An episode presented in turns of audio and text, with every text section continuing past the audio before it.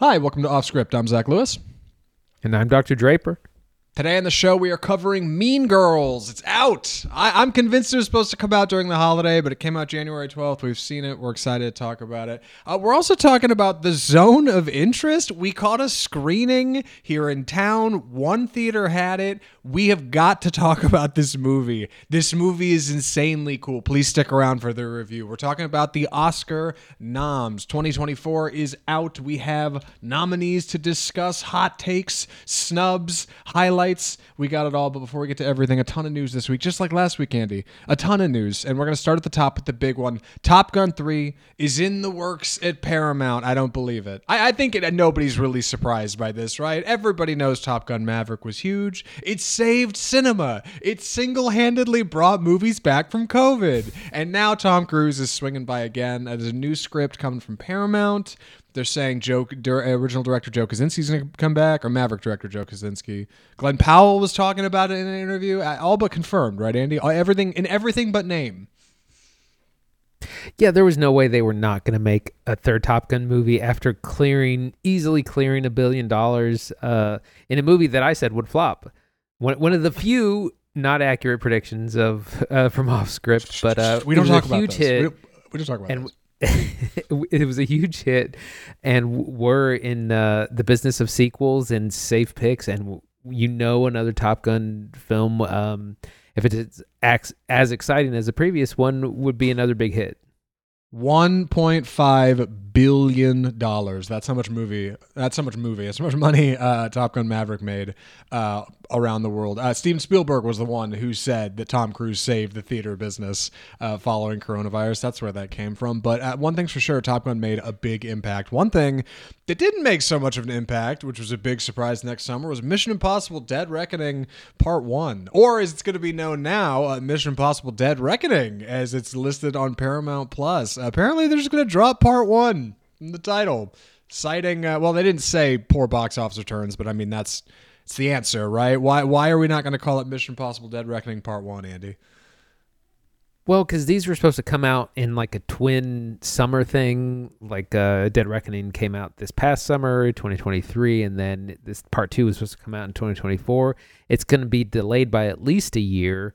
Uh, possibly longer. And so by then people will have kind of forgotten. And uh, Hollywood has this thing where they don't like to really use numbers for sequels anymore because uh, people feel like they have to see all the previous films. And so they just give it a different name that we can just go right into it. So it will be a sequel in practice, but it, it'll have some new fancy Mission Impossible name.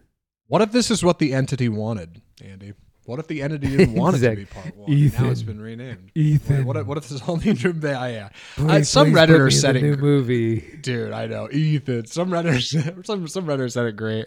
They said they said and and Mission Impossible Dead Reckoning Part One will forever become the Mission Impossible movie with the uh, with the big bike jump and train stunt. And uh, I love these movies, but I do end up feeling a lot that way, like like the Fast and Furious movies that like I start to just remember them by like the big stunt that's advertised in the commercials for it. And that's what was advertised for this one. They're doing the bike jump and there's some train stuff. And that's what I'm going to remember it for mostly. Hopefully, wherever the series goes next, they pivot into something a little bit, I don't know, stronger or tighter, especially if it's supposed to be concluding. Is that what this next one's supposed to be? Mission Impossible eight's going to be like the the cap? I mean, where where are we at, Andy? I mean, it'll be the end of this saga of it. I don't. The Mission Impossible series kinds of goes in, in sets. Like one and two are, are kind of a set. Uh, three is actually kind of on its own, but like four through four, five, and six. Are have kind of all all been a set as well, and then uh, six, seven, eight. There's overlap there with uh, Rebecca Ferguson's character, um, but th- that you can kind of group them, and so this is definitely going to be, I think, the end of a grouping of these movies. Uh, you might see some turnover of these actors. I mean, Ving Rhames has been in the, the series as long as Tom Cruise has, uh, thirty years, and uh, Simon Pegg's now been in it twenty odd years. Uh, you got to pass the torch. When Somehow. Ving Rhames passes away, God, God forbid, tragedy strikes years. He'll from still now, be wearing right? his hat. The memorial photo at the Oscars will be him in the Mission Impossible movies. I swear to God, like he, he he's going to be in these for the rest of his life, and good for him. He's getting the bag.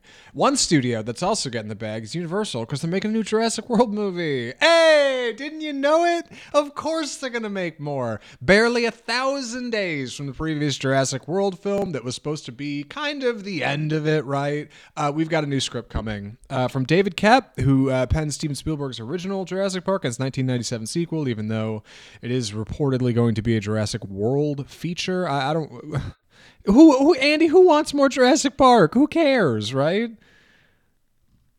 I mean, they seem to be still very successful. They're crowd pleasers. They play well internationally. Uh, but uh, David Koepp uh, wrote his his last writing credit is uh, Indiana Jones and Dial of Destiny. So that's a huge flop. So I don't know how he's still getting work, because that's not working anymore. He also wrote the previous Indiana Jones film, uh, Crystal Skull, and the original nineteen ninety-six Mission Impossible. So he does have some writing clout, but he also has uh, bombed recently. So I'm not sure that's why you would go with. But, I mean, people turn out for these movies, and if they're just going to keep making them, people love dinosaurs. That's that's weird. Uh, Hollywood Reporter doesn't have a list of David Koepp's blunders here. I don't I don't see this, but uh, you're right. I, pe- people are just going to keep making them. Obviously, we've got new Planet of the Apes coming, which is also Universal, right? Like, is that... Do I have that wrong? I don't know who does Not Planet sure. of the Apes, but there's a whole new trilogy coming from there. Big C G I, right? Like, clearly, there's an audience for it, and like Andy said, internationally, they do great. Why not, right? Why not keep making more? I guess, I guess like, my, my little itty-bitty... If I could make one request for the writers of the new Jurassic World, whatever, go with like a big reboot. Don't try to continue where they're at now. The the bringing there's no more dinosaurs on islands. You know what I mean? Now it's just dinosaurs everywhere, and like I don't know, man. Are, we, are we making dinosaur every yeah dinosaur everywhere movies now? Like I don't, I th- I think the bottle thing works. I think dinosaurs in a specific place works, but I don't know. Maybe they'll come up with some clever something.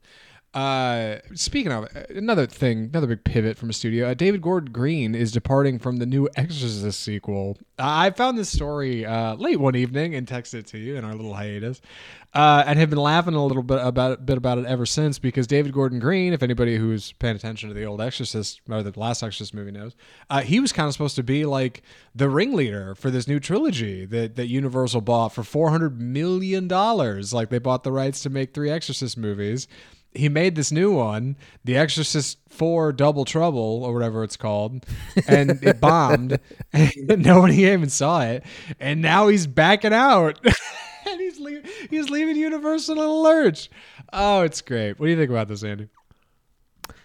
I mean, that movie was bad, and it was a bomb, Exorcist Believer, and uh, they got to figure out some way to make money on this, because uh, David Gordon Green is just not it.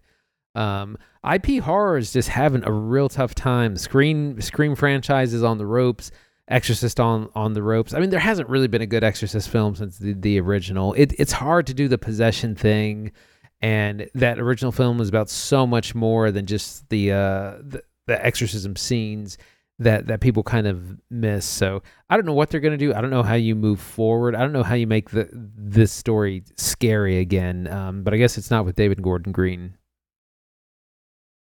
I think the head of Universal needs to book, or like Universal Creative, I guess, needs to book a good lunch with like the head of Spyglass and get together and put their heads together between Scream and Exorcist, how you bail yourself out of uh, a horror series that you can't seem to get right in a time of Blumhouse Pictures is making insane money on horror. Like horror is having a huge, huge pop at the box office.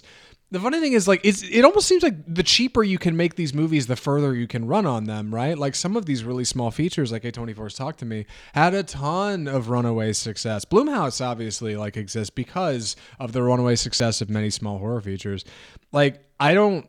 I don't know if spending big in these things is the answer. It hasn't necessarily stopped them from working in the past, but Exorcist has got to go somewhere else creatively. Yeah, it's like you guys can't keep doing this. Uh, people just aren't turning out for it. I think we've we've seen The Nun, and we've seen the exorcism of Emily Rose, and God knows what else. And it's like we're so far now from where audiences were when The Exorcist came out that like even the old trailer nods in, in, in the new trailers for Exorcist Believer with like the black flashes, white stuff, like nobody even got that. It didn't even make sense culturally. Like, I, I don't know. I, I think, I think Exorcist needs to go in some new direction. Um, Any other thoughts on this one? I know we got a couple more stories, but I've been blowing through them. No, I'm ready to go.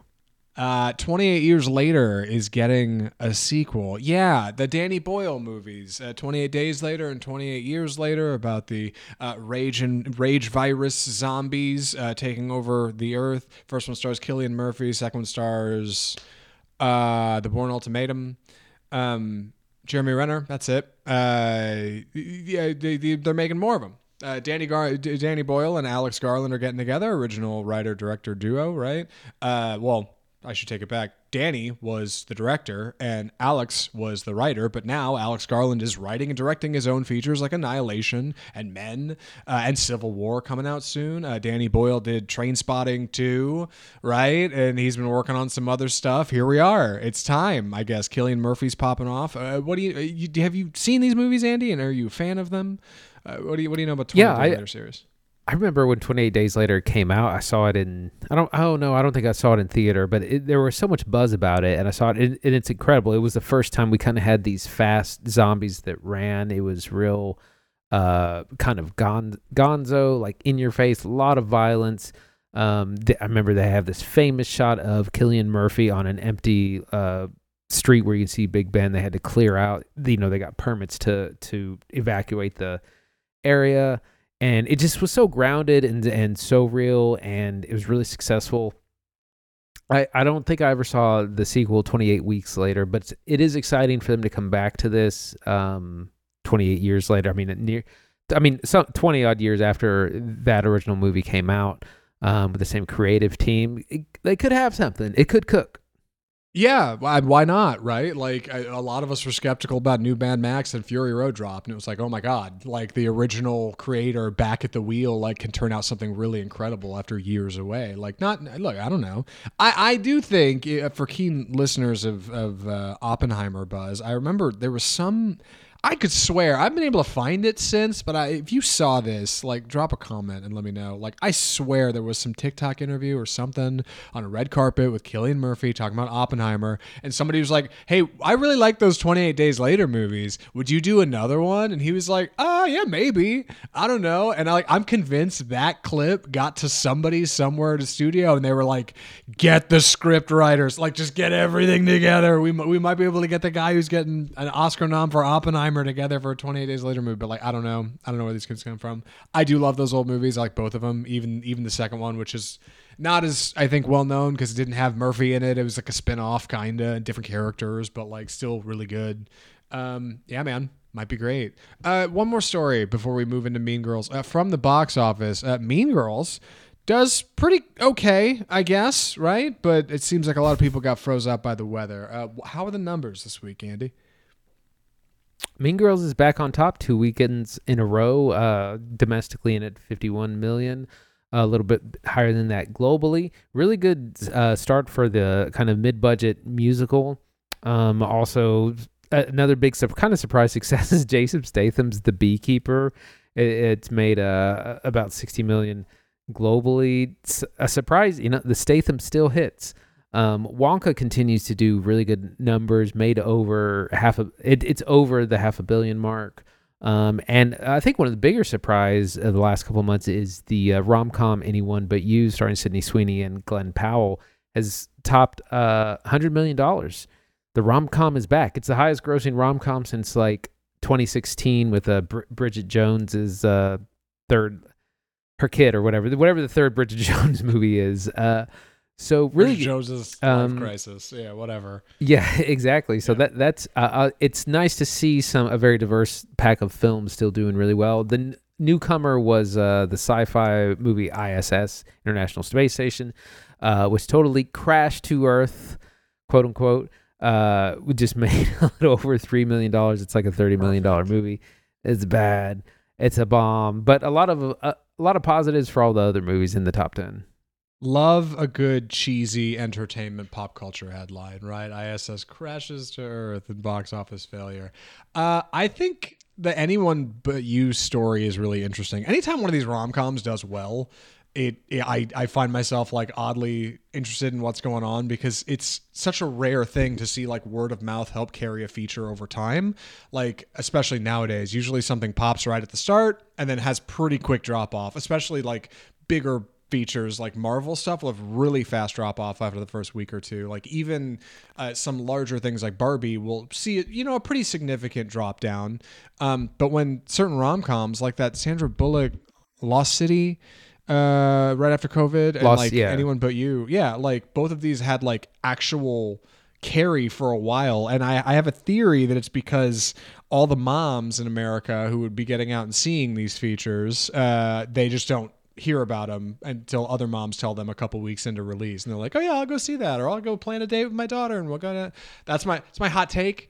I realize saying it out loud on the podcast, I, I probably shouldn't be pinning it all on women. Uh, obviously, it's not just about that, but uh, I do think. I don't know. I'm glad it's doing well, I guess. Our man Glenn Powell is going to be in Top Gun three. Probably. Reportedly. Maybe. As reported on Off Script Film Review. Anyway, we should move into our first review of the episode, because really we got to get to our second review of the episode, because I'm so stoked to talk about Zone of Interest. Please hang out for Zone of Interest. Dude, Zone of Interest is so cool. But before we get to that, we got to talk about our first movie of the episode. I'm going to be taking the summary on this, so please excuse my clumsy delivery. The movie is Mean Girls. So uh, I am a good pick, I think, to cover uh, the Mean Girls plot here at the beginning of the review, because I never saw the old one, right? I never saw the Lindsay Lohan one. Everybody's got that pop culture movie that they've seen a million times and like quoted with their friends and seen memes about. I just didn't get around to this one, right? It, it's okay. It's fine. But Mean Girls, this film, is the musical adaptation of the Broadway adaptation of the movie that I think is based on a book from there. I know Tina Fey is involved in writing. I know this film is brought to us by a dynamic uh, uh, husband-wife uh, directing duo. And I know that this film stars a new cast of characters, right, who are having this adventure. Uh, the film is about Cady Heron, uh, who is a newcomer at school. Uh, she's from Australia, and she's moved to America, and she used to be homeschooled, but now uh, she has to fit in at a public school where she doesn't know anybody, and she discovers all of these cliques, uh, the artists and the weird kids, right, and the, the, the stoners, and then of course there's the plastics, right, these these these these uh, preppy girls who are glitzy and glamorous and don't talk to anybody and are super mean, and they're red, led by Regina George, uh, played by Renee Rapp, who is like the most dynamic, the most vivacious, the cruel list of all of them. And slowly, as Cady begins to integrate into the plastic, she discovers that Regina really needs to get hers. All right, it's it's it's past due. Everybody at the school knows she's terrible. As she somebody needs to get some revenge on Regina George. So slowly, as her and her friends plot to unravel the life of uh, uh, one of our mean girls, uh, she begins to realize that she herself starts to slip into the role of being kind of bad and kind of glitzy, and and suddenly has to discover who she is, while Regina George is just getting burned for being a bad person. Um, I, like I said, have not seen the old one. I'm, I'm interested to see what Andy thinks, because he has. Andy, what did you think of Mean Girls, uh, musical adaptation? So I think this has a similar problem to The Color Purple in that it's been adapted four times. This has gone the same route of first it was a novel, then it was a film, then it was a musical, and now it's a film musical. Um, and so it's a little bit of a victim of its own derivation. I, I think it is still, it's a lot of fun, and the production is, is spot on. Like the, the song and dance numbers are really impressive. Like that's where a lot of the good filmmaking, choreography is done well, but the the music is just, it's a little lame. It, it's not catching. You're not going to walk out singing the Mean Girls theme. Um, so, And it also it, it lacks the the humor of it's it's funny, but it's not near as funny as the original. It's missing a, a lot of that that clever nature. The other thing, it's a little bit like these Disney remakes where, because you know exactly what they're what's coming, and because it's beat for beat, uh, it's hard to get into it because you already know exactly what what to expect. There's some things that are updated a, a little bit, but it's largely the exact same story. I think the the production of it is. is really well, but it, it falls short, I think, of the original. Yeah, I think you nailed it right on the head. It's it's an adaptation of an adaptation. It kind of has the problem, the same problem The Color Purple had last week. Like The Color Purple we're watching that we watched is the ad- film adaptation of the Broadway play of the Spielberg film that was based on a book. I think this fundamentally has the same journey of, of creativity to get to where we're at now. And all the sharpness has been shaved off. All the, all, all the, it's got this layer of like glaze and polish that softens it up for audiences everywhere, right? Uh, men and women who can afford Broadway play tickets. And then also the rest of us commoners in our vaudeville theaters. Uh, like, and it just ends up feeling really like, I don't know, like, like it, it, it lacks a certain pizzazz. Now, I think you're right. Like that does come out in the way it's shot, the way it's made. Uh, directing duo Samantha Jane and Arturo Perez Junior do not have a lot under their belt. Uh, they, they have a pretty slim IMDb page. It's a lot of shorts before this, uh, but they're married. They work together. They directed this. I don't know if they are friends with Tina Fey, who got the writing credit on this, even though she didn't write the original book. She wrote the screenplay for this. And I assume she had a hand in writing the Broadway. Um, but I don't know how they landed this, but they do a pretty good job, all things considered. Like the, the music's pretty good. Lots of good long one take shots, like with lots of choreography, a ton of background dancers, um, big set design where, where they can get it. That stuff's good. It really, I think if I struggled anywhere, it was kind of the stuff between the songs. It wasn't even so much like the music where half of it wasn't toe tapping. And there is a lot of music and about half of it isn't that good. Um, the plot was a little messy, and I think it's because it's not quite as sharp as that original movie was. I, from from what I've talked to people, um, it, it just seems like, I don't know.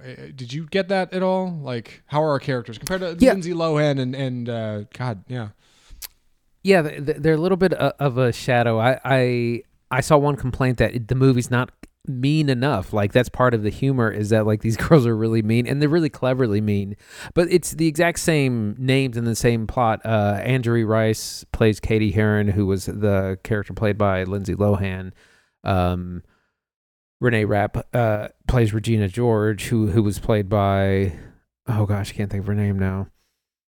Rachel not Rachel, Rachel, yes, McAdams. Rachel McAdams. I was doing the same thing earlier. I was like, what is Rachel McAdams? yeah yeah Yeah, uh, and and her performance is, is so good. And actually, the, the other plastics are better than Renee Rapp. And I don't think that she's a bad actress. I think her part is just not written very strongly, despite her being like the lead plastic. Uh, the other two are actually way more funny. Uh, Avantika as Karen Shetty and B B Wood as Gretchen Wieners. I don't know which one is the acting name and which one is the character name almost. Um, yeah, it... It's just not as clever. It's not as funny. It's not as mean, which is part of where the heart of the movie comes from, because it's it's about kind of some friendship betrayal, and you know it. Th- those same lessons are there about like you know pretending to be yourself to be accepted, and the cost of that, and kind of loving yourself in in the end. So we still have the, those same kind of themes. I, I think a big standout is the uh, the kind of outcast characters are, are also in this, uh, played by. Uh, Moana herself, Ali'i uh, Carvalho, um, who sings a lot. Like you, like you know, like she's a she. I don't know if she's on Broadway, but she has like a Broadway star voice, and they give her a lot of songs because she's so good. Um, she's definitely a, a highlight. Yeah, it's just it's a shadow uh, of the original, and it's it, it's fine, and they do a good job, but it's just it's just not near as funny. Well, it's funny. Our, our two queer side characters are kind of our muses. They open and, and close the feature with this number about it being a cautionary tale, and then at the end, well, now you've seen what happens when you're a mean girl, whatever. Uh, Ali'i Carvalho and, and Jaquel Spivey, Spivey, uh, Spivey probably uh, play uh, Janice and Damien, uh, and and I realized probably during Janice's last big dance so, song and dance number, when she's like belting her heart out, I was like, I would rather be watching the movie about this odd lesbian artist and her friend than Cady and Regina George. And like, it shouldn't be that way. Yeah. Like, like a- Andrea Rice's Cady is understated for sure. She reminded me a lot of like Elsie Fisher in Bo Burnham's Eighth Grade, like blonde and like keeps her hair down and like kind of has like the hollowed out eyes, look like she's tired a little bit. And then over the course of the movie, she gets the glow up, right? Like she gets the sick makeup and the better phone, and she starts failing math, right? Like I, I get that. That and that all works for sure. Renee Rapp, on the other side of that fence, she's like after the movie, I saw I was talking to Christine about it. She's like she's like the principal Ed Rooney in Ferris Bueller's Day Off. Like, she starts high and then just gets run down over the whole movie. And I've never seen the original, and apparently that's fundamentally how it works. Like, these two characters kind of shift places and they have this odd kind of foil about them. I totally get that. But yeah, Renee Rapp just ends up really getting beat down and shut out here, and she doesn't have a lot of time to be mean. You're right. Like, she's kind of she's kind of soft a little bit, in the same way that I, I felt about Mister, uh, the character from The Color Purple. He's the villain, and he's kind of he's soft gloves a little bit. Like, he's bad, but he's presented in a way that's like almost like a Disney villain. Like, you're you're you're not you're you're charismatic, and you you've got some qualities Family about bad. you that yeah people can enjoy. That you can watch you for ninety minutes. And you're absolutely right. Like, her two side plastics, uh, Karen and Gretchen, both way better. Both way better. And the two side the two, the two the two side muses, both way better. The new kid, by the way, the new the new heartthrob, Christopher Briney, plays Aaron Samuels. Cool eyes, doesn't do a lot of acting. I I, I will probably see him as an intern in something in the future, uh, or some you know some some young up and comer part. I don't know. Maybe he'll be a Marvel hero at some point.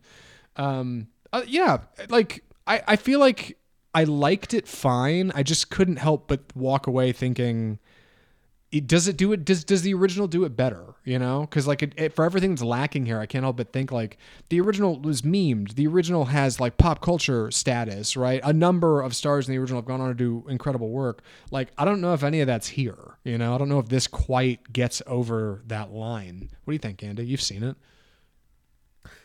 Um, yeah, like it. That's that's part of what is so funny about that original is, you know, they, they have the, the, the same burn book stuff, but there's just there's mean things happening a, along the way. And it's like you said, it, it's like this is an attempt of like, well, we want to p- poke fun at people, but we don't really want to upset anyone. And so we're going to kind of pull it back.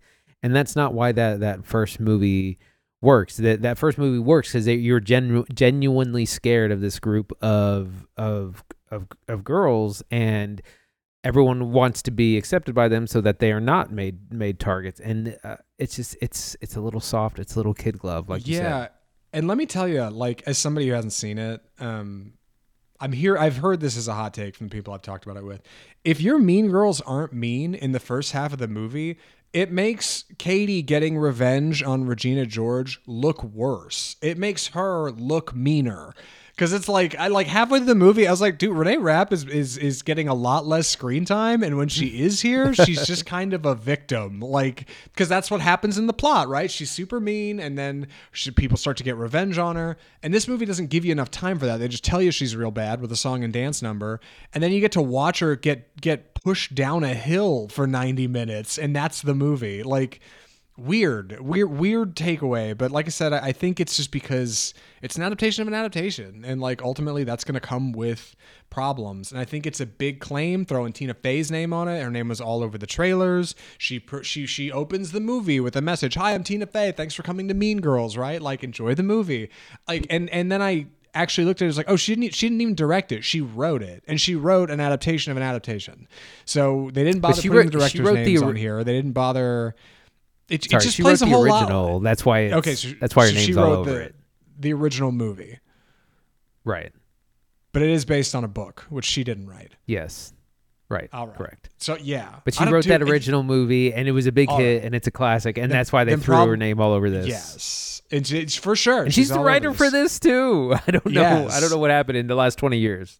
I couldn't tell you. Yeah, Liz like it's, it's definitely soft. changed. She's in it too. I, you know, maybe I don't know. I don't know. I hear she's she's in the original. For... Like, so so yeah. she she's in the original, and as is Tim Meadows' character, and they they're they're playing their same character. She's the a teacher, and characters. he's the principal. Like the yes. like yeah they they so it, so it's a weird thing because it's a remake, but they're playing their same characters twenty years later. Well, this also explains. Because this this film was produced by Faye and Lorne Michaels, right, head of S N L, and I was confused by Tim Meadows being in here because I was like, he's S N L and and big sketch comedy alum, right, and Tina Fey's in here. Okay, they must be good friends. And then when I saw his name at the end, I was like, is this an S N L feature? Like, why why are they all on here? And then if they're in the original, that makes more sense. Lorne probably had a yeah. hand in financing the film. That kind of comes through. Okay, all right. It's just. boy. Yeah, it's like I got to do, I, I don't know. It's not that I have to do the homework. I'm just fascinated at how Color Purple felt fresh and different, but ultimately like the cinem- cin- cinematically a little flat. This movie, on the other hand, I feel like it takes advantage of the medium in film, but the script's a little flat, and it's like I, I n- neither of them split the difference. The be- I, so far, my favorite holiday musical's been Wonka. But by a nose though, because Color Purple's super good. Anyway, we should get to recommendations. Boy, we got a lot of we got a lot of show to move on to. We got to get to Oscar noms. We got to get to the zone of interest. Any any other thoughts on this one for recommendations, Andy? Oh, just real quick, John Hamm barely shows up in this, and he is in that trailer a lot. Like I, I like he, he all his scenes are basically in the trailer, and that is a crime. I I I I thought that when I was watching the movie, and I realized towards the end he wasn't going to be in it anymore, and I was like, did they shoot more with him and then just lose it? Like it wasn't going to work? Or did they just have him on set for like a half day? Here, wear some goofy pants. Half Here's hour. Eight lines. Yeah. Like he, he was barely on, like, dude, it's a bummer. I think there maybe there's more deleted scenes of him being a goofy. I don't know, whatever. Anyway. Uh, yes. Not enough John Hamm. Certainly an odd adaptation. Andy, would you recommend Mean Girls? I would if you're a fan of, of the property. If you've seen the original, loved the original, had a good time, uh, I think you'll have a good time with this. If you're a little on the fence, I, I would say maybe save it for streaming. I think it is really well produced and the performances are good. It's just the writing is a little weak, despite it being Tina Fey, the same person who wrote the original. Uh, yeah. the, the dance number, the, the song and dance numbers are done really well. Like a lot of choreography go, going into like this. Those sets must have been uh, crazy. The music to the musical is just a little underwhelming. You, you don't come away sing, singing the songs. I think o- overall it's a good time. It does go a little long, but um, again, you're better off going back and watching the original. Yeah, I obviously haven't seen the original, so I can't say whether or not that would be worth your time. But what I can tell you is for what's here, Mean Girls is good. Uh, like I said, of the three holiday musicals that I've seen, I wouldn't put this one at the top. It would take the bottom spot. Um, it's new. You know, it's from two, two directors who haven't really done any big features. Like, I get that. It's an adaptation of an adaptation. It comes from an odd space. And yeah, like I don't, I don't, I don't know if I saw anything in here that like I'm gonna see in a meme in eight, in in fifteen years. But like I've seen, I've seen stop trying to make fetch happen. It's not gonna happen. Like in a JPEG for a decade now. Like I just, I understand that there's staying power in like what's here, but I don't know. I think this is uh, fine. I think it's fine. And I, I, I would bet when I go back and watch the original, I think I may get a little more out of it. But uh, yeah, Mean Girls is all right. But now that we've got the popular review out of the way, now that we've got the review that's going to get people to click on the thumbnail out of the way, now we got to talk about the real film stuff, all right? This is for the people who really want to talk about movies. This is for the people who, who want to talk about bold cinema, big cinema. And we got to talk about the Oscars. Andy, what do we call this segment? It's time for the death of cinema.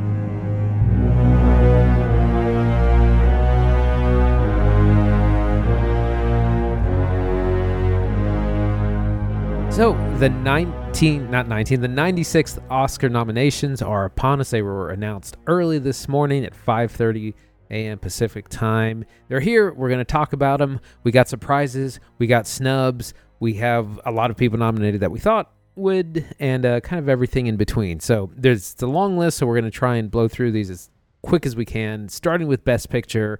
We have a full ten nominees, of which I'm proud to have seen nine of. I always do this very elitist thing where I just try to see as many Best Picture noms and see how I stack up when they're announced. So here they are: American Fiction, Anatomy of a Fall, The Holdovers, Killers of the Flower Moon, Maestro, Oppenheimer, Past Lives, Poor Things, and The Zone of Interest. Zach, you what skip, do you think of these, you, these ten? You skip Barbie in there, but yes.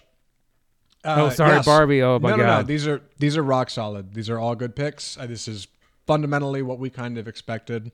I gotta see American Fiction. I keep seeing it's good. Has it come out yet? Did we miss it? Maybe we just missed I, it. it. It was it was released around Christmas. I feel like briefly. I saw it at like a theater across the hall and was like, oh, American Fiction, I should go see that. And just like Zone of Interest, like I have not had the marketing coming to me to tell me when this movie's coming out to go see it. I need to go catch a screening. Otherwise, rock solid. Uh, my pick. No, are we doing picks or are we just, hold on. Wait a second. Uh, well, are we doing picks? I mean, of this, li- of this list, no. uh, I don't, I, I, it's, it's a great, great list. Uh, Maestro just doing too much work. I mean, Bradley, the devil works hard, but Bradley Cooper works harder, getting a, a number of no- nominees. I think o- overall, it's important to point out Oppenheimer uh, got uh, thirteen Oscar noms. Killers of the Flower Moon got eleven. Poor Things yeah. got eleven, I think also. Or maybe it's the opposite. Flowers of the Moon got uh, eight, I think. Barbie got eight. So a, a lot Go, going around um, of this, my, my pick is probably going to be Oppenheimer. I think it's Oppenheimer too, but I tell you, I holdovers have really come around none since I've seen it. I'd love for that one to sneak one out, but that, that got nominated a lot in here. I think there's a lot of love for the holdovers. Uh, best directing uh, nominees include Justin Trier for Anatomy of a Fall, uh, Justine Trier for Anatomy of a Fall, Martin Scorsese for Killers of the Flower Moon, Christopher Nolan for Oppenheimer, Yorgos Lanthimos for Poor Things, and jo- Jonathan Glazer, The Zone of Interest. Andy. Zone of Interest has been here in here twice already, and we didn't even see that till this week. And let me tell you, if I hadn't till, seen yeah, it, yeah. I would be thinking, wow, something must be going on here. Uh, that's really odd. Yeah, uh, big snub here. Greta Gerwig, nowhere to be be found. Had one of the the biggest film, the biggest film of the year. Um, first w- woman to ma- make a billion dollar film, historic. Um, yeah, left off. And last year, no women were nominated for Best Directing. Uh, we did get Justine Triet in there. That's good. But I think uh, Greta Gerwig deserved to be on this list. That said, it's also, it's a stacked list. You know, you'd be hard pressed to take some, someone off, but you could definitely do it. Yeah, I'm in the same boat. All I heard were stories about how great being on the Barbie set was. People were like, I couldn't wait to go to work. Everybody was super positive. Everything was fantastic. Like, Gerwig seemed to have made a really fantastic something and produced an incredible film on top of that. It's really a bummer she's not here. My favorite, probably Scorsese. Probably Scorsese. Dude, I did I did like that Poor Things, though. Mm, I'm telling you, I like that Poor Things. Uh, who would you pick? And then I think this it's the Best Actor. I mean, I think it's it would. I think it's going to be Nolan. I, I think it's going to be an Oppenheimer sweep this this year. I think it, it might be his year for everything. Uh, best sweeper. Actor in a leading role, uh, yeah. Bradley Cooper uh, for Maestro, Coleman D- Domingo for Rustin, Paul Giamatti in The Holdovers, Cillian Murphy in Oppenheimer, and Jeffrey Wright in American Fiction. Uh, surprised to see Bradley Cooper on here, man. He he's really begging for that Oscar. At this point, I'm just like, just give it to him so he'll stop. Um, Jeffrey Wright also a little bit surprised to be on there. Big snub, uh, no Leonardo DiCaprio for for a leading role for uh, Killers of the Flower Moon. Who was it? That, was it Paul Schrader that said Leonardo DiCaprio plays dumb and nobody wants to watch Dumb for three and a half hours? Like, brutal take. Right. And it's all I can think about looking at this list. Like, how is he not on there? But yeah, it is weird. Uh, it's Giamatti for Holdovers for me. If I could pick one, man. Like, I, it, uh, really coming around on that Holdovers. Uh, best actress in leading role. Wait. Yeah, my turn. Yes, my turn. Yeah, yeah, go, of course. Go. Best actress in leading role, Annette Bening and Nyad, Lily Gladstone in Killers of the Flower Moon, Sandra Hüller in Anatomy of a Fall, Carey Mulligan in Maestro, and Emma Stone in Poor Things. Hoping for Emma Stone. I think it's too weird, but there's a lot of noms for Poor Things. Maybe not. Maybe it's not too weird. Um, conventional wisdom says it's Lily Gladstone. It's the kind of the discovery... Uh, Oscar that, you know, discovery, discovery of talent. Um, again, another big snub here. No Margot Robbie for, for Barbie. Really? Um, surprised that, that Annette Bening is here for Nyad. If you don't know what Nyad is, it's a swimming drama in, uh, that's on Netflix. Uh, we might have to watch it now. No one has seen it. No one has been talking about it, but you know, the Oscars that I need to remind people, the Oscars, it's a dirty game. It's political. There's a campaign. There's money. There, there's a whole lot of ways Uh, to get in, to get in here. A lot of times it's just about being uh, a name. So I think it's probably going to be Lily Gladstone, but it's it's a shame Margot Robbie isn't in in this list. Same snub. Uh, uh, best actor in a supporting role: Sterling K. Brown for American Fiction, Robert De Niro, Killers of the Flower Moon, Robert Downey Junior for Oppenheimer, Ryan Gosling for Barbie, and Mark Ruffalo for Poor Things. Uh, really surprised to see De Niro on, on this list. No one's really talked about, like, his performance is great in that, but no one's really talked about it as being an awards contender. Uh, again, the big kind of funny thing, Ryan Gosling gets nominated for Ken, but then the other Margot Robbie doesn't get it for, for Barbie. Um, and then Mark Ruffalo, a little bit of a surprise over Willem, Willem Dafoe. Um, I think this is going to Downey Junior All the money's been on him.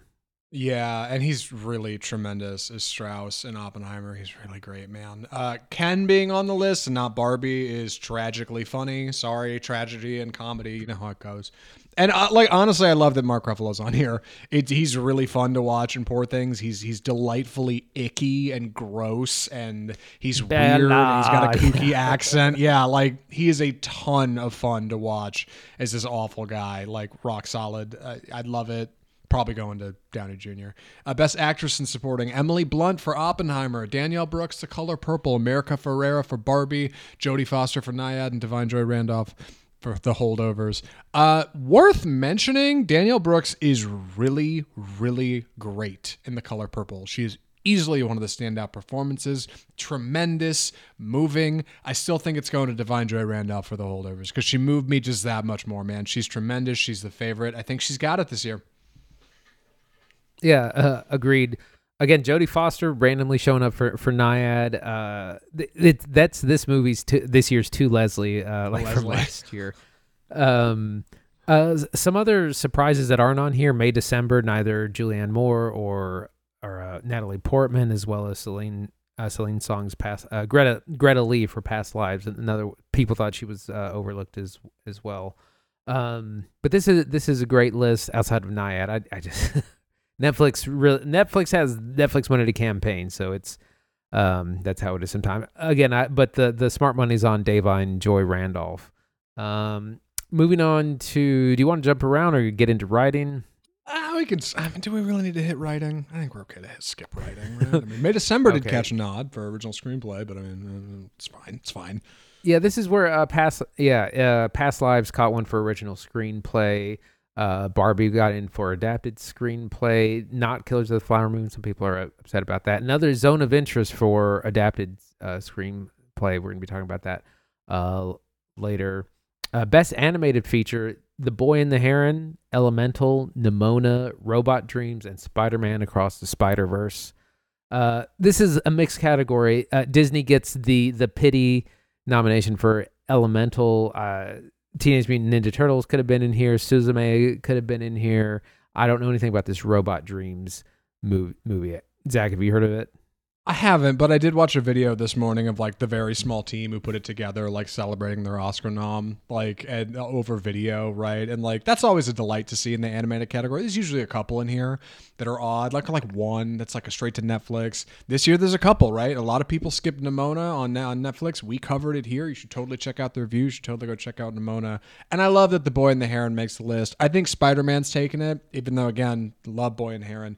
But I do want to make a special mention for Disney. Have having their whole ass out on this list. Robert Iger just took a fat pay cut, and he should be going down the line of creative, putting heads on pikes. Elemental barely makes it on here. Elemental was a flop for the first two weeks. We covered it. Nobody was going to see this movie. Word of mouth and big international buzz that nobody expected got that movie over the finish line. That is the reason that's on that list. Disney missed it this year, dude. twenty twenty-three is a big miss for Disney. It just was. Like, they're barely represented here. Terrible. Anyway, I should do uh, um, not documentary, but yeah, I should check the next one. Uh, international film? Uh, Io Capitano from Italy, Perfect Days from Japan, new Wim, Wim Wenders feature with the trailer in theaters now. A Society of the Snow in Spain, now available on Netflix. Might be covering that soon on the podcast. The Teacher's Lounge in Germany, and then The Zone of Interest, Jonathan Glazer's film in the United Kingdom, which bafflingly is not from Germany, even though the whole film's in German. It's his first foreign language. It is the U K's feature. He is a U K director. So yes, don't get confused on, on your Oscar trivia list. Uh, it's going to Zone of Interest for me, man, of what I've seen here. And I should say, full discrepancy, I may or may not have taken a look at Society of the Snow. We'll talk about it soon, I promise. And I do want to see Perfect Days because I've seen the trailer and it looks real good. I'm just going to read through uh, these next couple of categories. Best cinematography, uh, El Conde, Killers of the Flower Moon, Maestro, Oppenheimer, Poor Things, great list. Best costume, Barbie, Killers of the Flower Moon, Napoleon, Oppenheimer, Poor Things. Napoleon's showing up.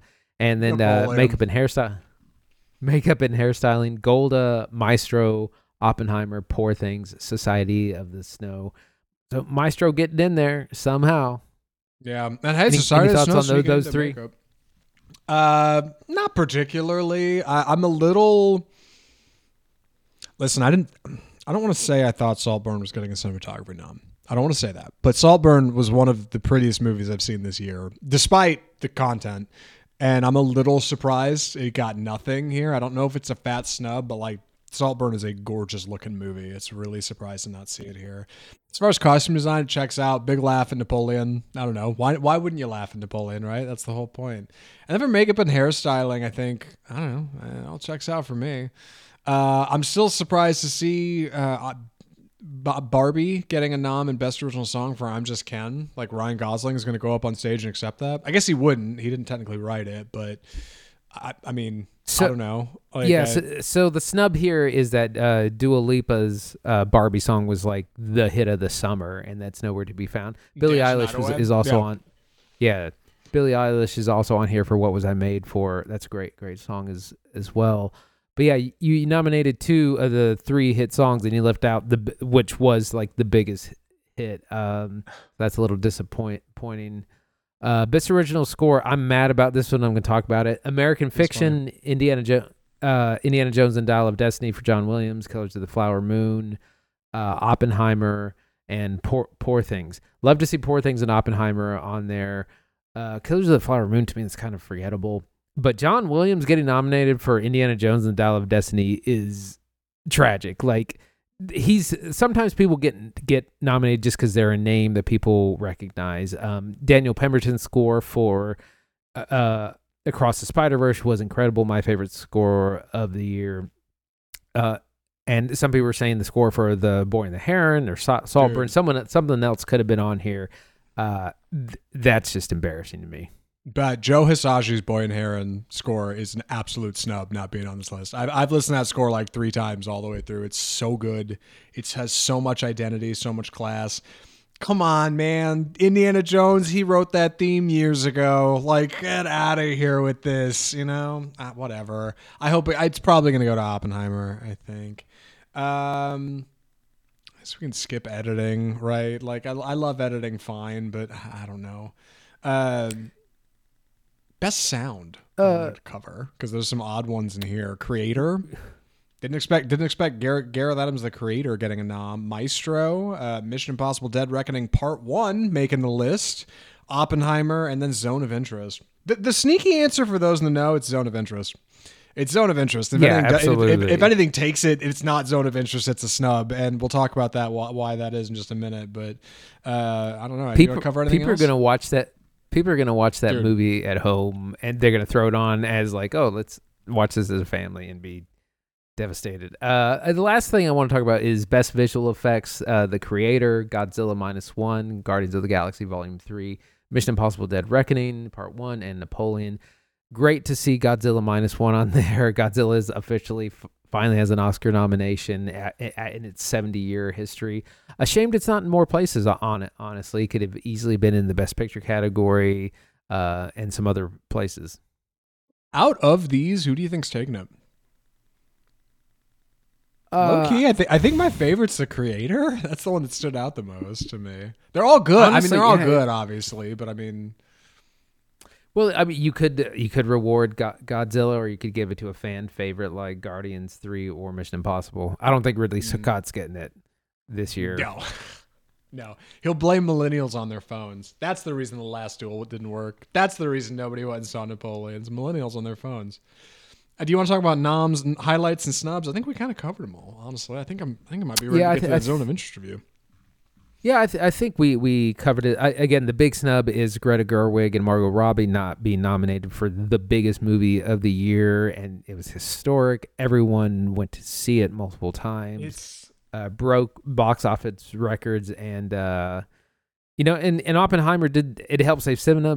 Oppenheimer did a lot of the same things, and it got rewarded for everything, but somehow we left off Greta Gerwig. Yeah, it's weird. It's got a weird energy. Like their stories are like Robbie and Gerwig, like being in, in producing meetings, like trying to convince studios to buy into the project. And they were like, look, we really think this will be something great. Like the two of them spearheaded it. Gerwig mo- wrote most of the script without Baumbach, I-, I had heard, and he came in for revisions and even he wasn't into the idea. Like this movie exists because these two women worked really hard to make it happen. And like, it it feels kind of weird that like they're notably not recognized here. And then like I, I, it's not just to be nominated. There's a lot of great noms in categories. I get it. I don't know, man. Yeah, it's just weird. That's all. It's just weird. Like that. It just feels like the people who really were the driving force behind this project that clearly it's, had a lot of success. Um, I, I saw you know, a stat right. that only eight women have been nominated for Best Director, and something like almost four, almost five hundred men in like the does... in the ninety-six year year history. There's they've only ever nominated two women at once, and that's happened one time, uh, which was yeah. a couple of years ago. Last year there were zero women, so. Uh, it's still got a long time to go. The directing branch of the Academy is some of the oldest people in Hol- Hollywood, and that's, I mean, a lot. A lot of this is just re- rewarding names, you know, and old old Hollywood. And again, right. even outside of Margot Robbie and Greta Gerwig, that's like Daniel Pemberton getting slow, snowed out for John Williams, who yeah. ma- who wrote the music for a movie that completely bombed. Like, what are we doing uh, here? Yeah, some of us are having flashbacks to uh, Jamie Lee Curtis winning Best Supporting Actress over Stephanie Hsu and Everything Everywhere All at Once, right? It's just like, hold on a second. Like, one of those performances was clearly more dynamic than the other, but it's fine.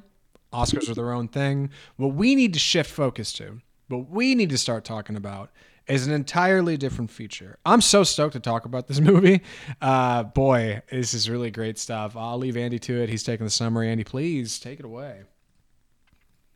The Zone of Interest. Now, this is a movie we've been trying to see for a long time. We've heard a lot of buzz about it since the summer. Um, really heavy subject matter that we're going to get into, um, but it's definitely very important. This is directed by Jonathan Glazer, based on the novel by uh, uh, Martina Amis, uh, who's a woman. The story takes place in World War Two Germany, outside of the Auschwitz uh, concentration camp, with uh, the Haas family. Uh, Commandant Rudolf Haas, played uh, by Christian Friedel, um, he he's in charge of the camp. But the story's not about the camp. The story's about him and his family. Um, his wife Hedwig, played by Sandra Hüller, who of course we saw in Anatomy of a Fall. They are trying to build this idyllic life. Um, they, they have a fan, they have four kids. She's got this enormous garden in the background. They have a pool. They're trying to raise their family, be good mothers and fathers. And this is all happening next to a concentration camp, which sounds horrific, and it is, but at the same time, it's not, because, uh, this movie is not about the victims. It is about the people that perpetrated these atrocities. And it's about humanizing the bad guy, but not in the oh they're people too, in it's more in the oh this was these were everyday people that carried these things out, that stood by while it happened, that were complicit, um that were were completely okay with what was going on. And uh the movie is from their perspective, and you, you get hints of the horrors that are going on n- next door. Uh, primarily through an incredible soundscape. There's a constant rumbling going on in the background of the crematoriums burning twenty-four hours a day. There's the sounds of, of the slave labor factories. There's screams, but just ever so faint. I mean, the, the, I mean, they have like small children, and like the children, they don't really hear it, or they're they're just kind of deaf to it. There's gunshots. Again, off in the distance, and you we know from from history that that means people are getting getting killed every time uh, you see one. There is this terrible imagery of the trains constantly arriving, and this is all against the background of this idyllic garden, this green space, the pool. They have a birthday party. They celebrate d- different things, all while these terrible things are going on next door. And so it's it's a real look at what's often been called the banality of evil, just everyday people carrying out unbelievable acts. I think uh, The Zone of Interest is a really important movie. Um, one of the people, one of the, how do I get my thoughts together? One of the things I thought about while I was watching this feature, amongst, you know, the horrors of war and tragedy and violence and uh, incredible performance and the way it's shot, uh, is is of my fellow film reviewer, fellow film reviewer Mark Kermode in his review of Jojo Rabbit, right? The Taika Waititi film about uh, a young boy who is going to Nazi summer camp and learning to be a Nazi in World War Two Germany, and kind of how he travels through that and ends up, you know, not really working out.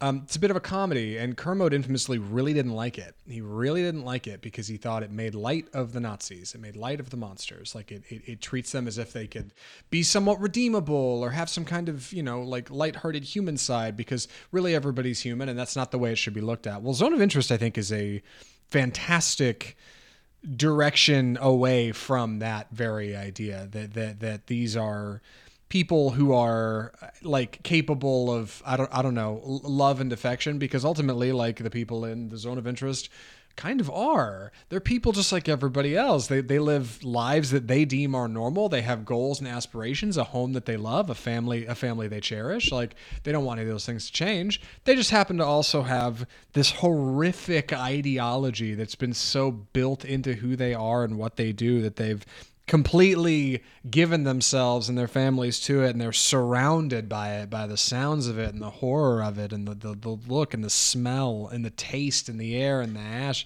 It's disgusting and it's horrifying, and Glazer shoots it with this like unreal, unflinching like tension.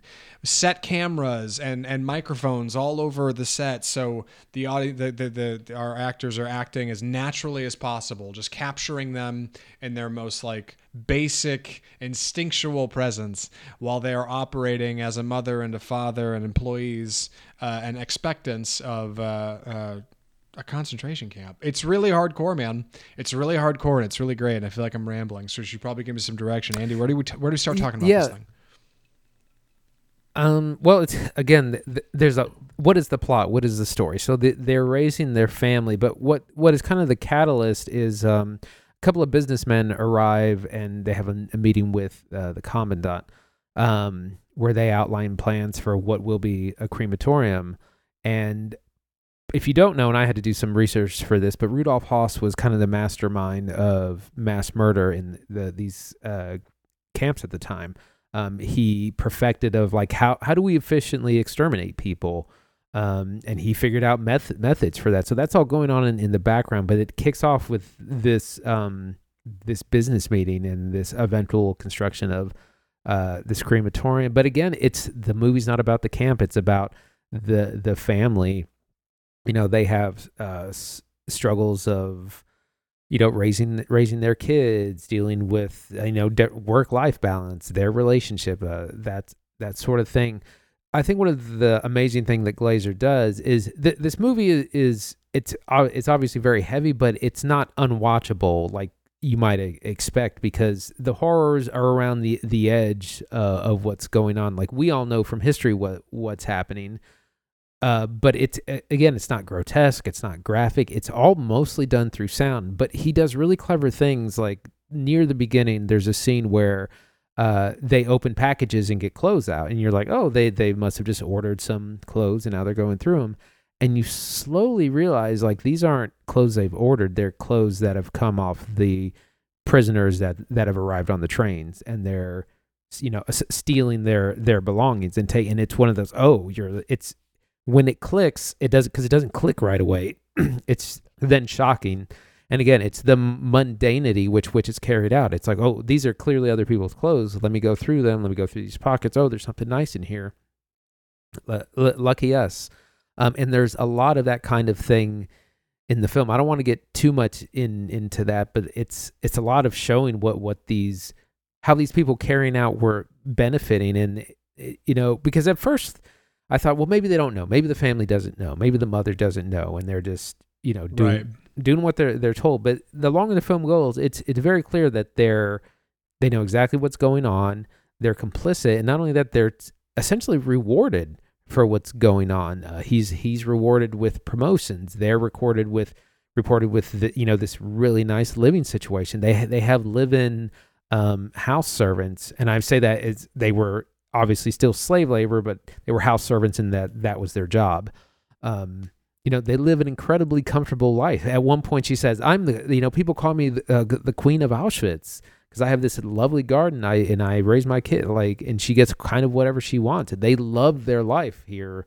Um, and it just kind of shows you the cost, and all the, throughout the whole film, there's, again, it's there's the the the humming and churning of machinery. There's the gunshots in the distance. There's screams of torture just barely audible. The children don't even hear it. It's just uh, it's just over their their head. So it's it sure. it's so haunting um, well, that's, the whole time. Y- you you hit it perfect. Like the the slow turn of realization for your audience is like handled so so perfectly here, masterfully, even by Glazer.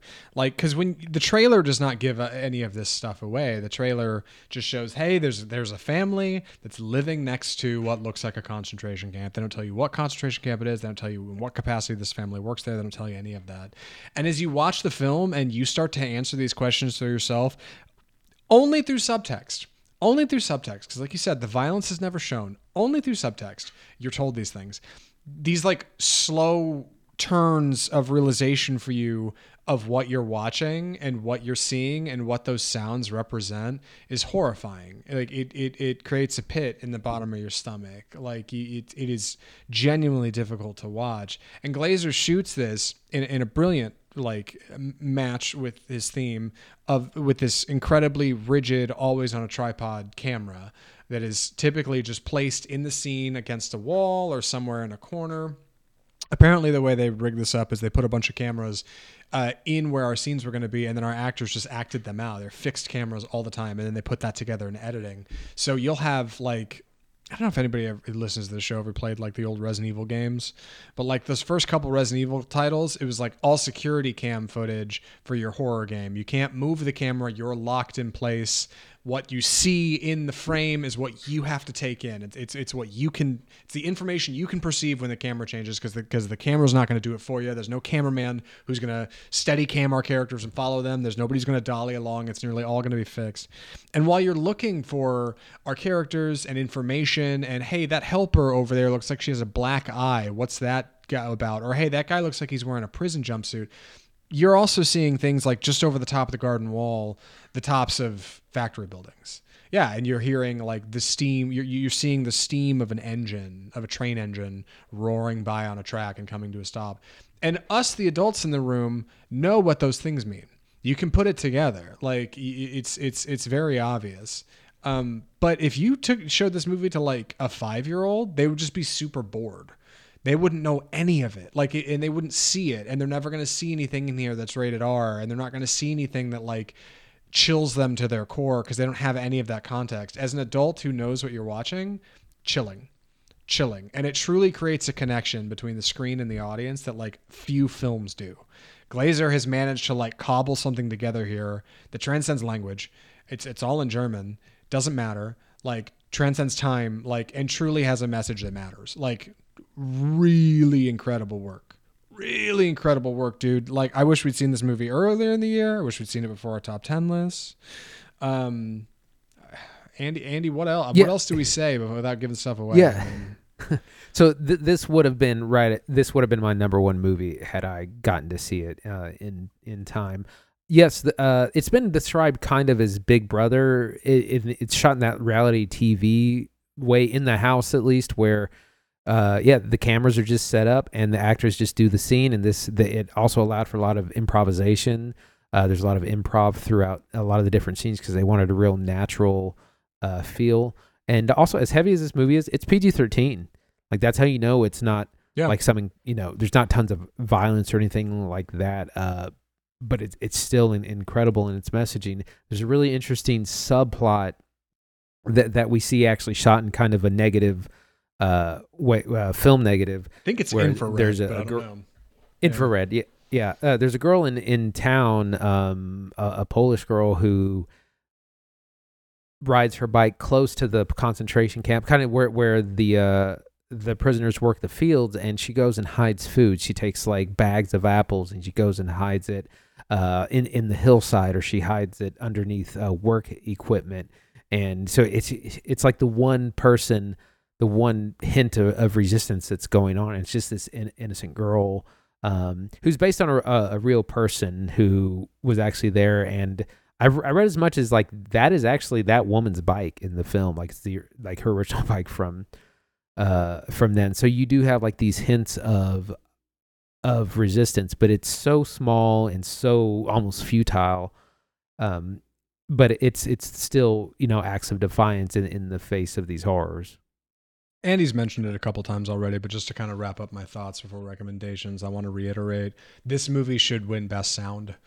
It is, like, not only are bits of it experimental in how sound is presented, including a, an overture at the open, which is nuts. Yeah. Um, but, like, the way sound is used to present a, like a subtext that you aren't seeing is really, really incredible. I, in fact, I was looking at IMDb trivia earlier. Apparently, uh, their composer had composed a lot more music for it, and in an early edit, it had way more music, and they dialed it all back in favor of what's here. It's very intentional. It's very designed. It's wildly effective.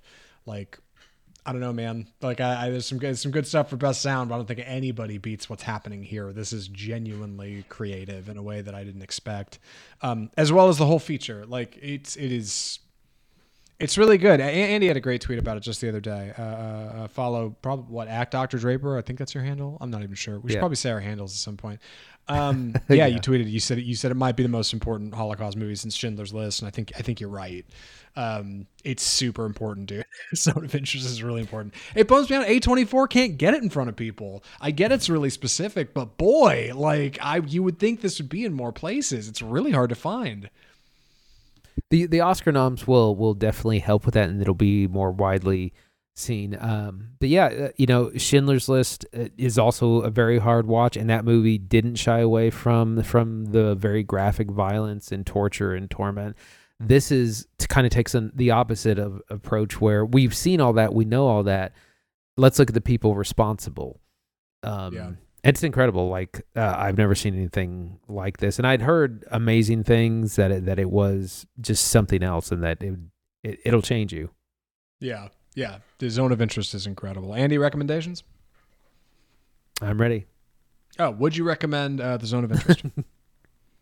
Um, I would. I feel this is one of those movies like twelve Years a Slave or uh, Schindler's List where everyone should see this movie. You need to see this. It's an education. Um, again, it it's heavy subject matter, but it's not impossible. It's not too hard to sit through. It's P G thirteen, um, so it it is digestible, I think, by most audiences. But uh, it's so haunting, and it's such uh, an incredible look at just how everyday people Um, can carry out things like this. Like these weren't boogeymen and monsters. They were husbands and wives and mothers and children and siblings. And, and again, it's not just about the, the physical tortures. It's about the idea, the uh, idealism and the, uh, these people are believers. They believe that what is happening, what they're doing is, is right, is the right thing.